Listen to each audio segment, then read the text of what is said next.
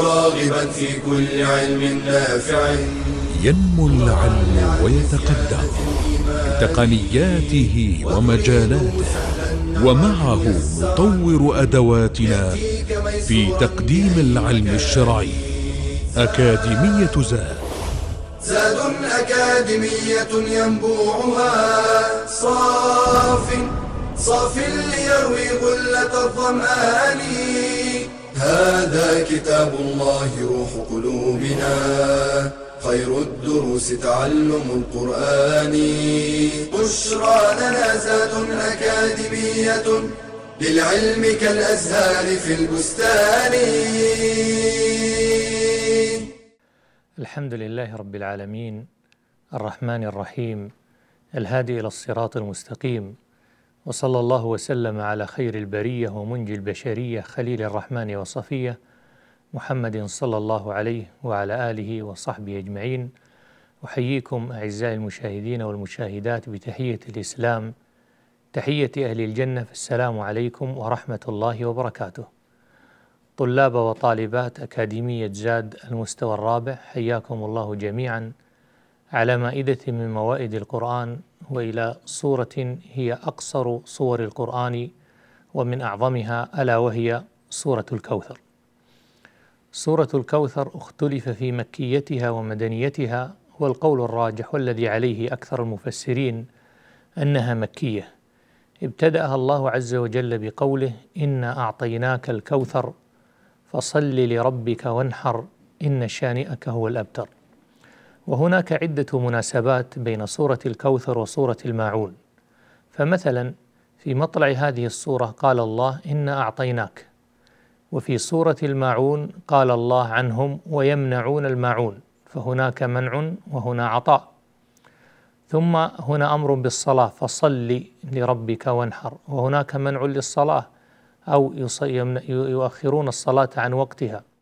الذين هم عن صلاتهم ساهون الذين هم يراؤون. وهنا صلاة على وجهها وعلى كمالها وعلى مواقيتها.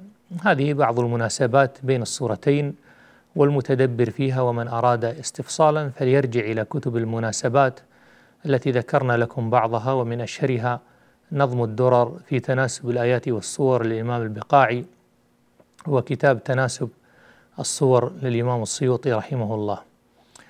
قال الإمام مسلم رحمه الله عن أنس رضي الله عنه قال بين رسول الله صلى الله عليه وسلم بين أظهرنا ذات يوم إذ أغفى إغفاءة ثم رفع رأسه متبسما فقلنا ما أضحكك يا رسول الله؟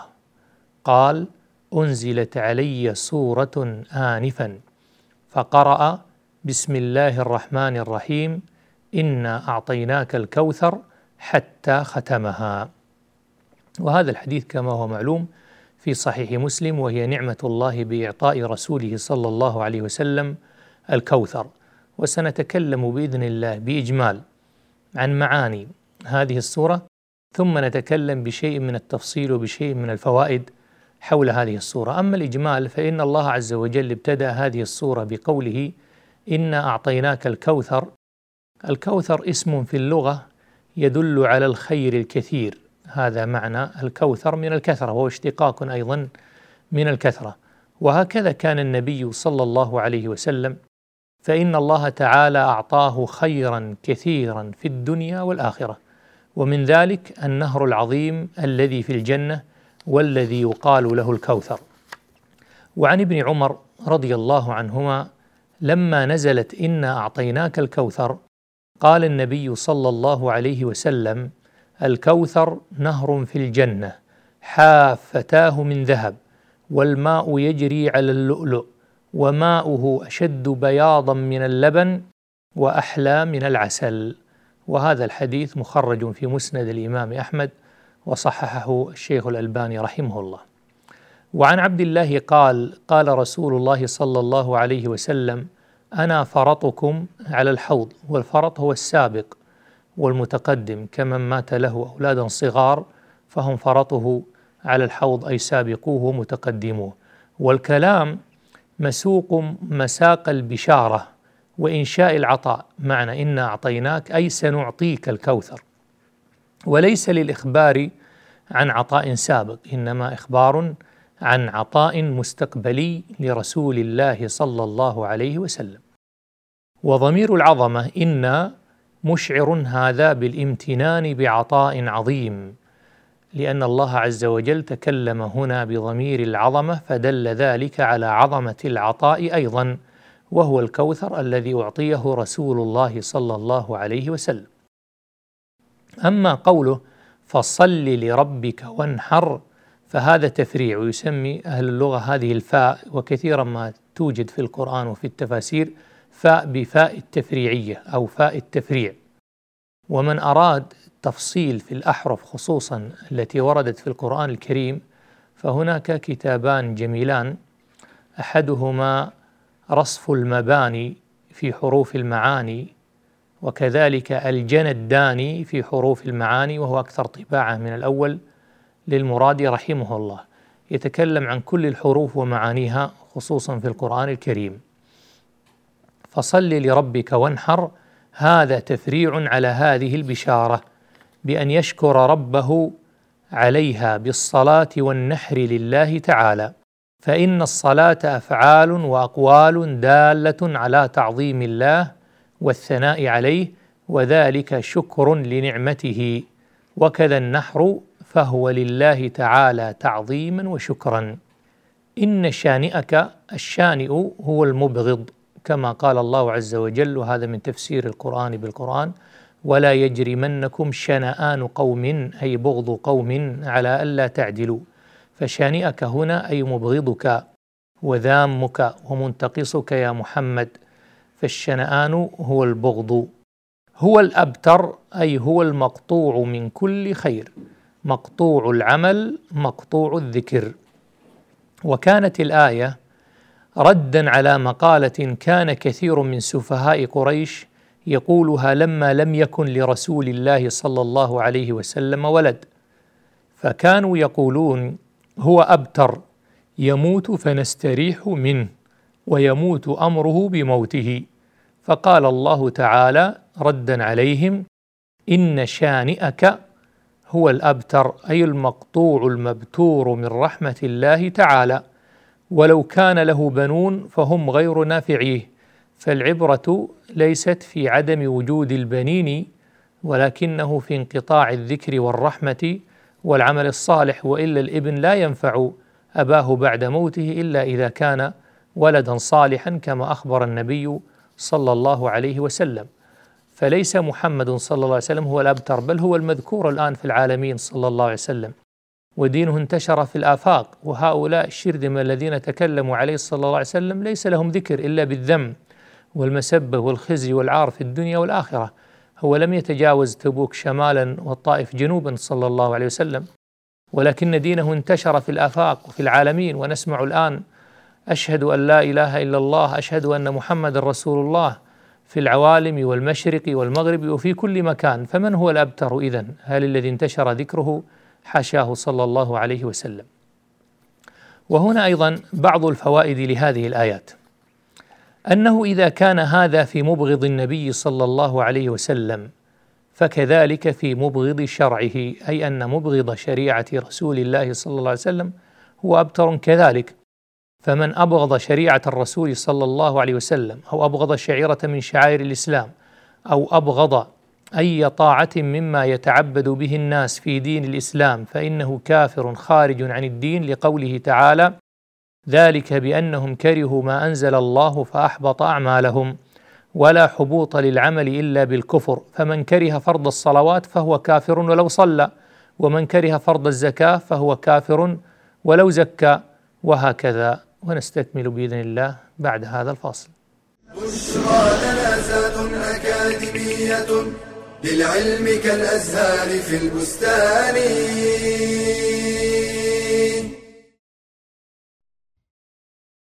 عن أي شيء تبحث؟ وفي أي شيء ترغب؟ وماذا تطلب؟ وما هي همتك في هذه الحياة؟ فالمسلم يحب المعالي ويسعى إليها. قال صلى الله عليه وسلم إن الله يحب معالي الأخلاق ويكره سفسافها. واعلم أن طلب العلم لا ينتهي بل هو مستمر إلى آخر العمر. قيل للإمام أحمد وهو يحمل محبرة إلى متى؟ فقال مع المحبرة إلى المقبرة ولا يعوق كبر السن عن طلب العلم إذا توافرت الهمة. فلا أن تموت طالبا للعلم خير من أن تموت قانعا بالجهل. وذو الهمة في الطلب يهتم بجمع الفوائد وقراءة المطولات قال أبو عبيد. ربما كنت أستفيد الفائدة من أفواه الرجال فأضعها في الكتاب فأبيت ساهرا فرحا بتلك الفائدة. وقال الخطيب البغدادي قرأت على إسماعيل بن أحمد. صحيح البخاري جميعه في ثلاثة مجالس. ومن المهم المداومة على طلب العلم. فالقليل مع المداومة خير من الكثير مع الانقطاع. قال عكرمة طلبت العلم أربعين سنة. وقال أبو العباس النحوي ما فقدت إبراهيم الحربي من مجلس لغة من خمسين سنة. فاطرح عنك الكسل واحرص على دراسة العلم. وإحسان العمل. قال تعالى والذين جاهدوا فينا لنهدينهم سبلنا وإن الله لمع المحسنين.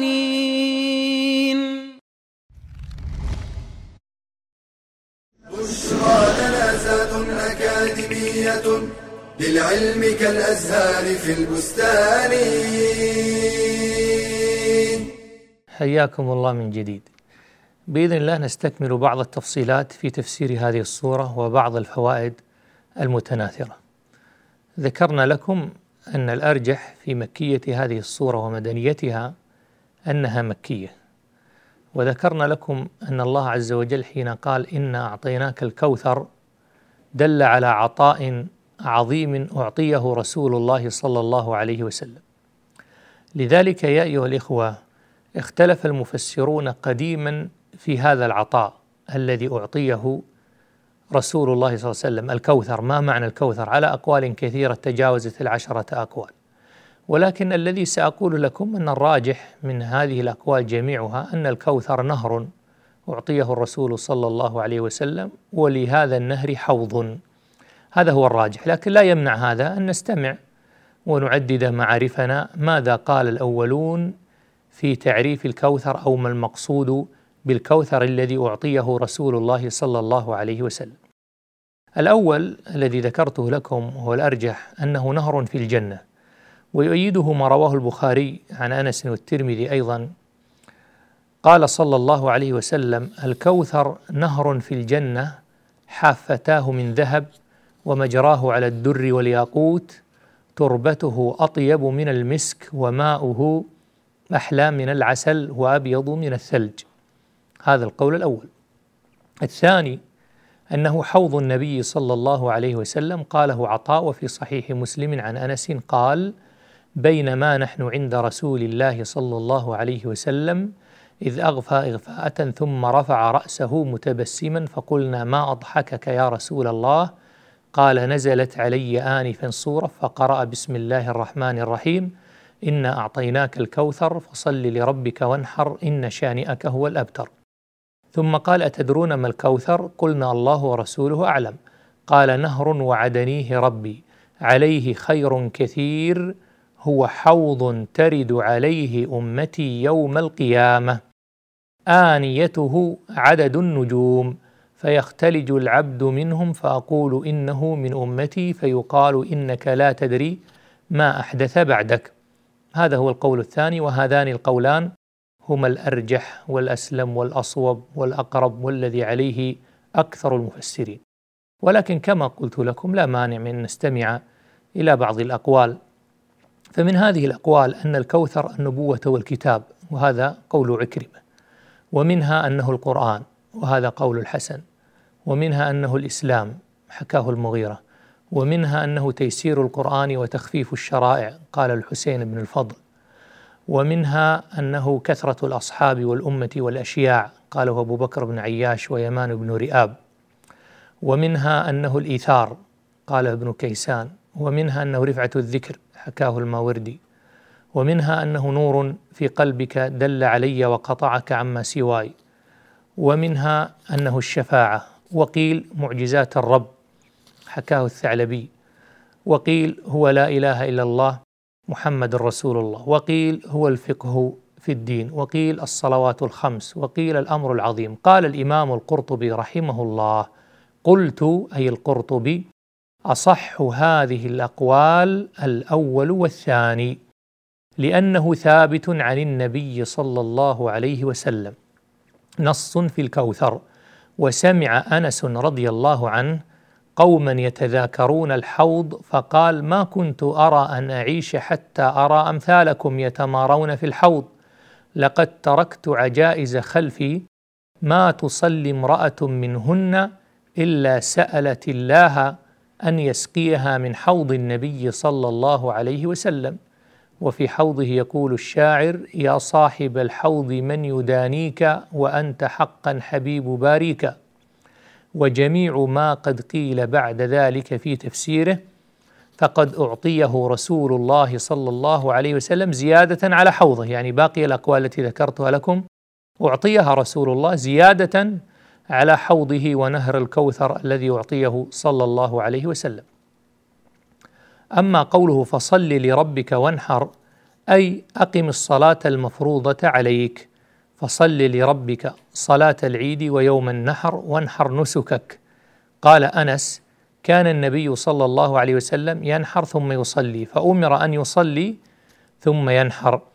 وقال سعيد بن جبير صل لربك صلاة الصبح المفروضة بجمع أي بمزدلفة.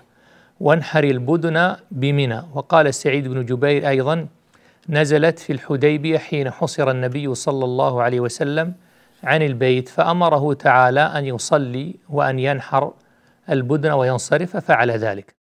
قال ابن العربي أما من قال إن المراد بقوله تعالى فصل أي الصلوات الخمس فلأنها ركن العبادات وقاعدة الإسلام وأعظم دعائم الدين. وأما من قال إنها صلاة الصبح بالمزدلفة فلأنها مقرونة بالنحر وهو في ذلك اليوم. فخصها بالذكر من جملة الصلوات. قال القرطبي قلت وأما من قال إنها صلاة العيد فذلك بغير مكة إذ ليس بمكة صلاة عيد بإجماع. فأما مالك فقال ما سمعت فيها شيئا والذي يقع في نفسي أن المراد بذلك صلاة يوم النحر والنحر بعدها. هذا قول الإمام مالك رحمه الله. وقال القرطبي والذي عندي أنه أراد اعبد ربك وانحر له. فلا يكن عملك إلا لمن خصك بالكوثر وبالحري أن يكون جميع العمل يوازي هذه الخصوصية من الكوثر وهو الخير الكثير الذي أعطاكه الله. أو النهر الذي طينته المسك وعدد آنيته نجوم السماء. أما أن يوازى هذا أو يوازي هذا صلاة يوم النحر وذبح كبش أو بقرة أو بدنة فذلك يبعد في التقدير والتدبير أي أنه يرى الصلاة عموما والنحر والذبح لله عموما. أما قوله إن شانئك هو الأبتر كما مر بنا أن الشانئ هو المبغض. وقد ذكر هذا الخطاب للعموم أي كل من يبغض رسول الله صلى الله عليه وسلم حتى في هذا الزمان. ولكن ذكر بعض المفسرين أناسا بعينهم كان قد ظهر منهم بغض لرسول الله صلى الله عليه وسلم. ومنهم العاص بن وائل وكانت العرب تسمي من كان له بنون وبنات ثم مات البنون وبقي البنات أبتر. فيقال إن العاص وقف مع النبي صلى الله عليه وسلم يكلمه فقال له جمع من صناديد قريش مع من كنت واقفا. قال مع ذلك الأبتر وكان قد توفي قبل ذلك عبد الله ابن رسول الله صلى الله عليه وسلم وكان من خديجة. فأنزل الله جل شأنه إن شانئك هو الأبتر أي المقطوع ذكره من خير الدنيا والآخرة. وذكر عكرمة عن ابن عباس قال كان أهل الجاهلية إذا مات ابن الرجل فقالوا بتر فلان فلما مات إبراهيم ابن النبي صلى الله عليه وسلم خرج أبو جهل إلى أصحابه فقال بتر محمد فأنزل الله إن شانئك هو الأبتر يعني بذلك أبا جهل.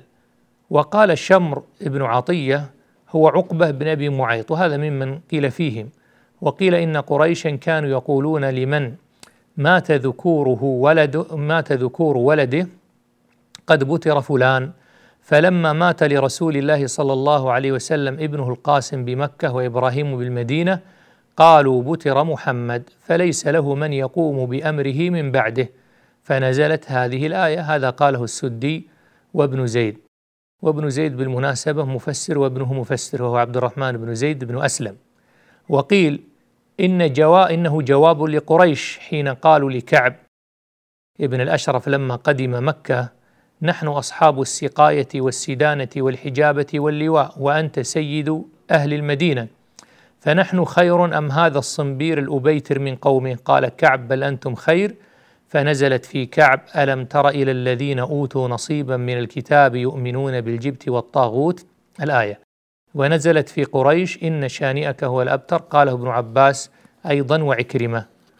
وقيل إن الله عز وجل لما أوحى إلى رسوله صلى الله عليه وسلم ودعا قريشا إلى الإيمان به قالوا إن بتر محمد أي خالفنا وانقطع عنا فأخبر الله تعالى رسوله صلى الله عليه وسلم أنهم هم المبتورون. قال أهل اللغة الأبتر من الرجال الذي لا ولد له ونستكمل بإذن الله بعد هذا الفاصل بشرى لنا أكاديمية للعلم كالأزهار في البستان.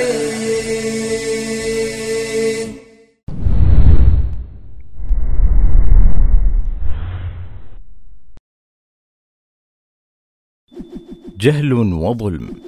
فرقة وقطيعه شرك وضلال.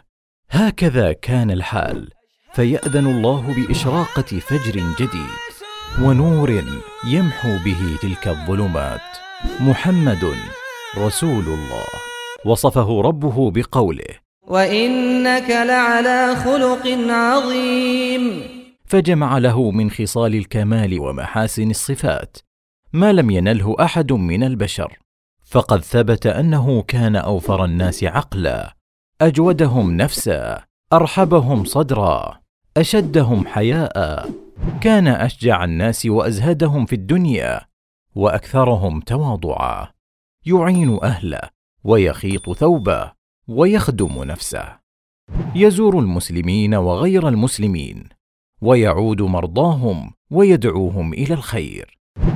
كان صادق اللهجة راسخ المبدأ أعدل الناس أرفقهم بالضعفاء أنصف المرأة والطفل وشملت رحمته حتى الحيوان أثنى عليه حتى المنصفون من غير المسلمين.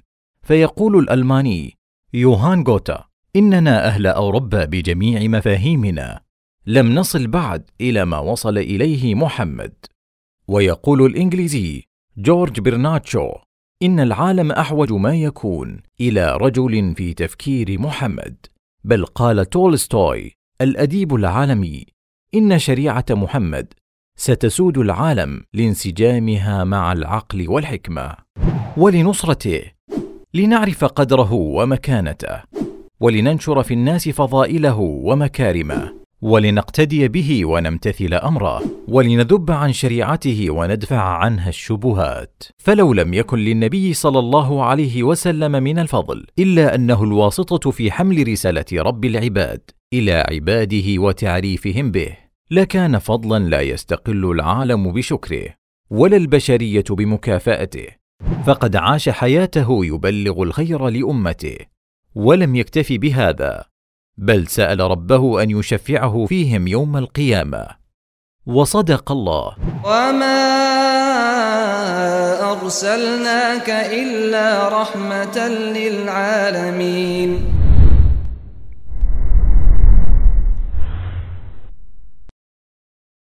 بشرى لنا أكاديمية للعلم كالأزهار في البستان. حياكم الله من جديد. وأيضا من الفوائد المتعلقة بهذه الصورة وبتسميتها أنها تسمى صورة الكوثر وهذا الذي عليه الأكثر. وقيل قولا عن البقاع أنها تسمى صورة النحر. وذكرنا لكم الخلاف في مدنيتها ومكيتها. نقل الخفاجي عن عن كتاب النشر قال أجمع من نعرفه على أنها مكية. وبالمناسبة فإن الإمام الطاهر بن عاشور صاحب التحرير والتنوير يرى أنها مدنية على خلاف ما سمعنا من أقوال جمهور العلماء ولكن هذا من باب الفائدة. فهي في فعدوها بأنها مكية الخامسة عشر في عدو في عداد نزول الصور. نزلت بعد سورة العاديات وقبل سورة التكاثر وعدد آياتها بلا شك ثلاث آيات على الاتفاق وهي أقصر صور القرآن في عدد كلماتها وعدد حروفها. وأما في عدد الآيات فصوره العصر وصوره النصر مثلها ولكن كلماتها أكثر. واشتملت هذه الصورة على بشارة النبي صلى الله عليه وسلم بأنه أعطي الخير الكثير في الدنيا والآخرة وأمره بأن يشكر الله على ذلك بالإقبال على العبادة وأن ذلك هو الكمال الحق لا ما يتطاول به المشركون على المسلمين بالثروة والنعمة وهم مغضوب عليهم من الله تعالى لأنهم أبغضوا رسوله صلى الله عليه وسلم وغضب الله بترا لهم إذا كانوا بمحل السخط من الله عز وجل. وأن انقطاع الذكر انقطاع الولد الذكر الذكر فليس بترا لأن ذلك لا أثر له في كمال الإنسان. الله عز وجل حين قال إنا أعطيناك الكوثر فصل لربك وانحر افتتح الكلام بحرف التأكيد للاهتمام بالخبر فقال إنا والإشعار بأنه شيء عظيم يستتبع الإشعار بتنويه شأن النبي صلى الله عليه وسلم كما تقدم في إنا أنزلناه في ليلة القدر والكلام كما ذكرت لكم سابقا مسوق مساق البشارة وإنشاء العطاء لا مساق الإخبار بعطاء سابق. يعني هذا العطاء عطاء مستقبلي ليس عطاء ماضي. وضمير العظمة إن كما قلت لكم مشعر بالامتنان بعطاء عظيم. فالعظيم لا يعطي إلا عظيم جل جلاله. والكوثر كما قلنا لكم هو على زينة فوعل وهو من الكثرة. وهي من الأسماء الجامدة مثل الكوكب والجورب والحوشب وغير ذلك. فهو الخير الكثير الذي أعطيه رسول الله صلى الله عليه وسلم. ويوصف الرجل صاحب الخير الكثير بكوثر من باب الوصف بالمصدر. كما في قول كما في مدح عبد الملك مروان وأنت كثير يا ابن مروان طيب وكان أبوك ابن العقائل كوثرا. وسمي نهر الجنة كوثرا كما في حديث مسلم عن أنس الذي ذكرناه لكم سابقا. وأريد من هذا الخبر بشارة النبي صلى الله عليه وسلم وإزالة ما عسى أن يكون في خاطره من قول من قال فيه هو أبتر فقوبل معنى الأبتر بمعنى الكوثر إبطالا لقولهم. وهذه من الفوائد الجميلة. قوبل معنى الأبتر بمعنى الكوثر إبطالا لقولهم. فصل لربك اعتراض. والفاء كما قلنا لكم للتفريع على هذه البشارة بأن يشكر. فإن الصلاة أقوال وأفعال دالة على تعظيم الله جل جلاله. وناسب أن يكون الشكر بالازدياد مما عاداه عليه المشركون وغيرهم ممن قالوا مقالتهم الشنعاء إنه أبتر.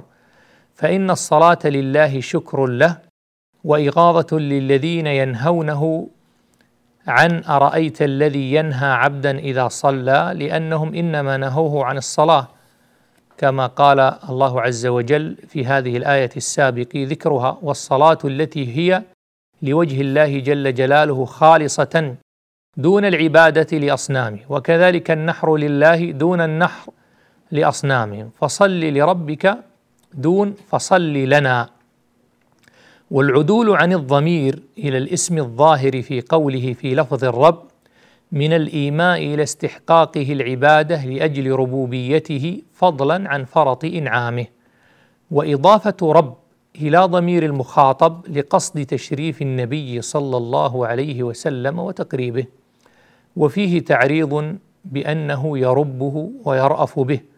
ويتعين أن في تفريع الأمر بالنحر مع الأمر بالصلاة على أن أعطاه الكوثر خصوصية تناسب الغرض الذي نزلت السورة له.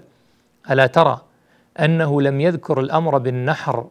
ولقد نعلم أنك يضيق صدرك بما يقولون فسبح بحمد ربك وكن من الساجدين. ويظهر أن هذه تسلية لرسول الله صلى الله عليه وسلم.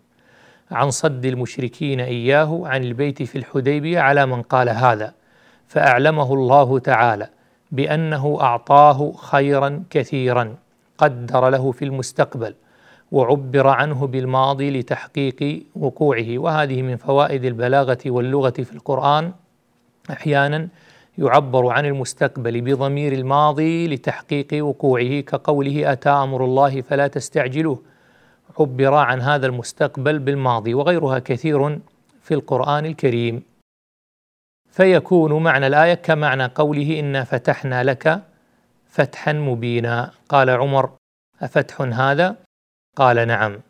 فصل لربك. وهذا يرجع إلى ما رواه الطبري عن قول سعيد بن جبير وانحر أمر بأن يصلي وينحر هديه وينصرف من الحديبية. واللام هنا لها فائدة في قوله لربك. أنه يخص الله في صلاته فلا يصلي لغيره. ففيه تعريض للمشركين بأنهم يصلون للأصنام بالسجود لها والطواف حولها والذبح لها. أما التقدير هنا في وانحر أي وانحر له وهو إيماء أيضا إلى إبطال نحر المشركين قربانا للأصنام. فعلى أن الصورة مكية فلعل رسول الله صلى الله عليه وسلم حين اقترب وقت الحج وكان يحج كل عام قبل البعثة وبعدها وقد تردد في نحر هداياه في الحج بعد بعثته وهو يود أن يطعم المحاويج من أهل مكة ومن يحضر في الموسم ويتحرج من أن يشارك أهل الشرك في أعمالهم. فأمره الله أن ينحر الهدي لله ويطعمها المسلمين أي لا يمنعك نحرهم للأصنام أن تنحر أنت ناويا بما تنحر أنه لله. مثل السعي بين الصفا والمروة كان المشركون أيضا يسعون بين الصفا والمروة وتحرج الصحابة رضي الله عنه فأنزل الله عز وجل في هذا قران فجعل الصحابة رضي الله عنهم يطوفوا بين الصفا والمروة فهذا له قصد وهذا له قصد هذا يمدح الله وهذا يمدح الآباء والأجداد. لذلك قال الله فاذكروا الله كذكركم آباءكم أو أشد ذكرا. أما قوله تعالى إن شانئك هو الأبتر استئناف يجوز أن يكون استئنافا ابتدائيا. ويجوز أن تكون الجملة تعليلا لحرف إن. هذا على ما ذكر في هذا التفصيل والأبتر كما قلنا لكم.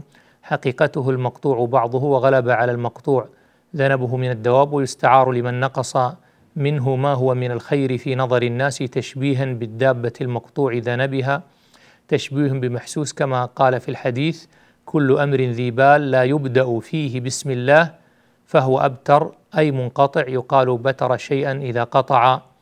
بعضه ويقال للذي لا عقب له ذكورا هو أبتر على الاستعارة تشبيه متخيل بمحسوس شبهه بالدابة. ومعنى الأبتر في الآية الذي لا خير فيه وهو رد لقول العاص بن وائل أو غيره في حق النبي صلى الله عليه وسلم. فبهذا المعنى استقام وصف العاصي أو غيره بالأبتر دون المعنى الذي عناه.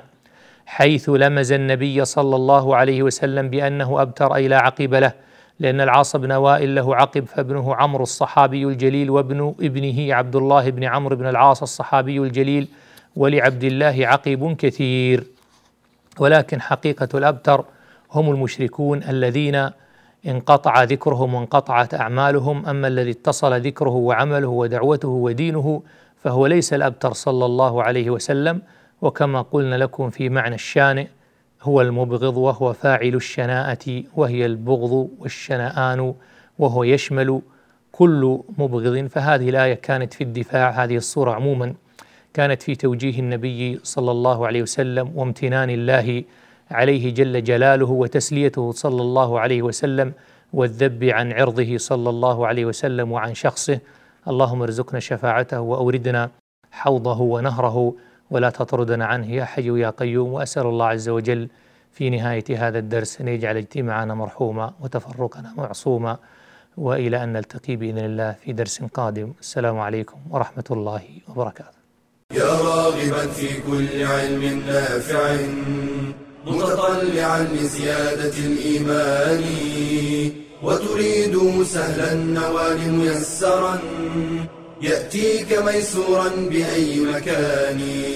زاد زاد أكاديمية ينبوعها. صار